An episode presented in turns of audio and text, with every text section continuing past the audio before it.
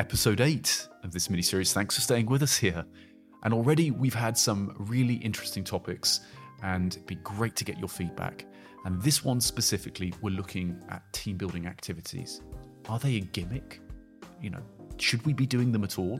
How important are they in these modern organizations that are distributed?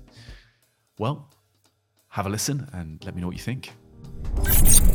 This is actually, I think, when you when you do observe team building activities in organizations, why some people are like, that was a mind blowing, like transformational experience. And then there's always somebody sitting at the back eating the cheese sandwiches going, I just can't wait to go home. This is such bullshit. Right? Um, and therein is actually a bigger point, which is that the experience that we derive from a situation, the meaning that we derive from the experiences, should I say, is entirely subjective. And so again, I'm going to come back to this. Are some gimmicky? I don't. I don't know. I, I can't say. But you know, I may actually find that going and doing some paintballing with a team of people would be fantastic because you know I'd never realized in myself how much I loved shooting people and how actually I got some courage. I was always the quiet one. And oh my God, that was amazing. I actually finally got to assert myself and I've you know given Dave from procurement you know a massive bruise on his ass after he's you know been a pain in the backside to me for the rest for all of that year, then maybe that's great. And now Dave's walking away going, "Crap, that was crap." You know, Sandra from accounting has just absolutely nailed me there. but in that that situation, you know, there are very subjective responses to the same experience. So I think when I'm personally trying to, if I'm trying to do um, team building activities for Exige or um, thinking about those, I'm and I've worked with some really fantastic practitioners here, and I'll give a big shout out to Rich Howard at Wild Spaces, um, that working with said in, individual or companies or experienced team building activities to really think about what the outcome is you want, um, and then to recognize that there is going to be a variety of responses to said individual situations is really important. And then you have to just go be well, you know, it is what it is. And um, so, what I would say, probably the best way to, best tactic I've seen in these things is to be very clear on the intentions going in, to share the intentions of the event, um, work with the individuals going into the team building exercises to say, what would you like to get from it? What are the intentions that you feel that you'd like to come out of, out of this process with? And that is a very powerful way then to ensure that at least they're already thinking the individual is has a higher likelihood of experiencing and deriving meaning from that event in a way that is, you know, in line with the objective that you set at the beginning.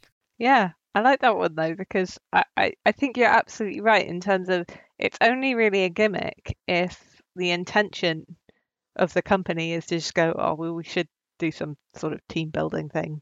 I know send everyone bowling or something. Hmm. Whereas if you have a, a genuine desire to go, right, we need this team to work through something more effectively in the future, or we need them to be able to strategize together. I know an escape room might help them think logically and help them delegate responsibilities and it's that intention behind it that actually makes it a worthwhile pursuit or not. Yeah, I mean, I'll just, I mean, I'll just argue on that. It's not really it's in my intention for an outcome is not important in this, you know, Sam. Though, like my intention for you to have a great time and overcome problems in that escape room are almost meaningless. If, of course, you need to experience, understand, or I, I would like you to appreciate that I care about you and I do have good intentions for you. So my outcome there is to build trust then yes, it may be important. But actually, what's more important is that you go into it with an intention that's meaningful to you, and then that you are able to then elicit some type of insight which helps you evolve from where you were to where you want to be from said experience.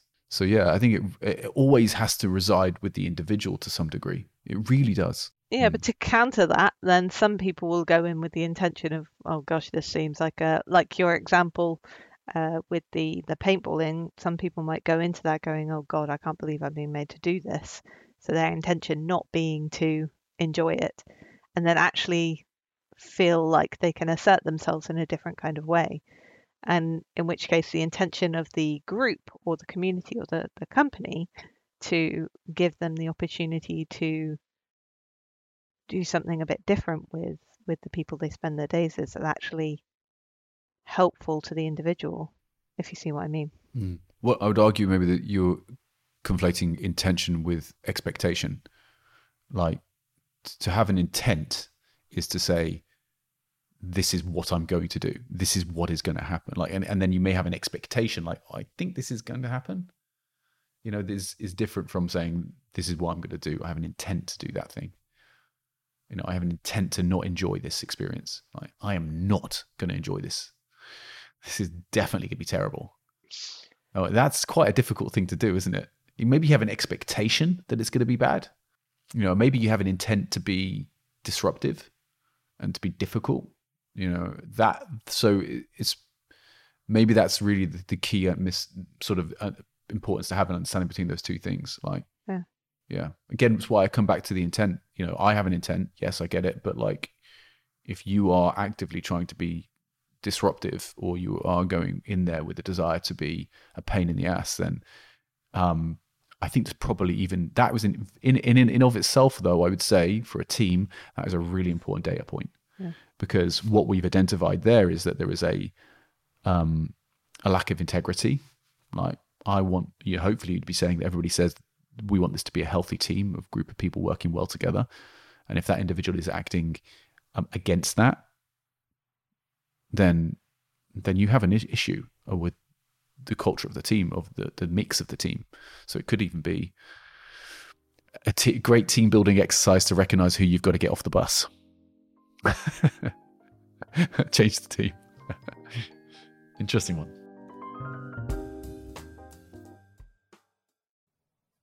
So if you enjoyed this episode, please remember to subscribe or leave a review on wherever you get your podcasts. It really helps us. So thank you very much.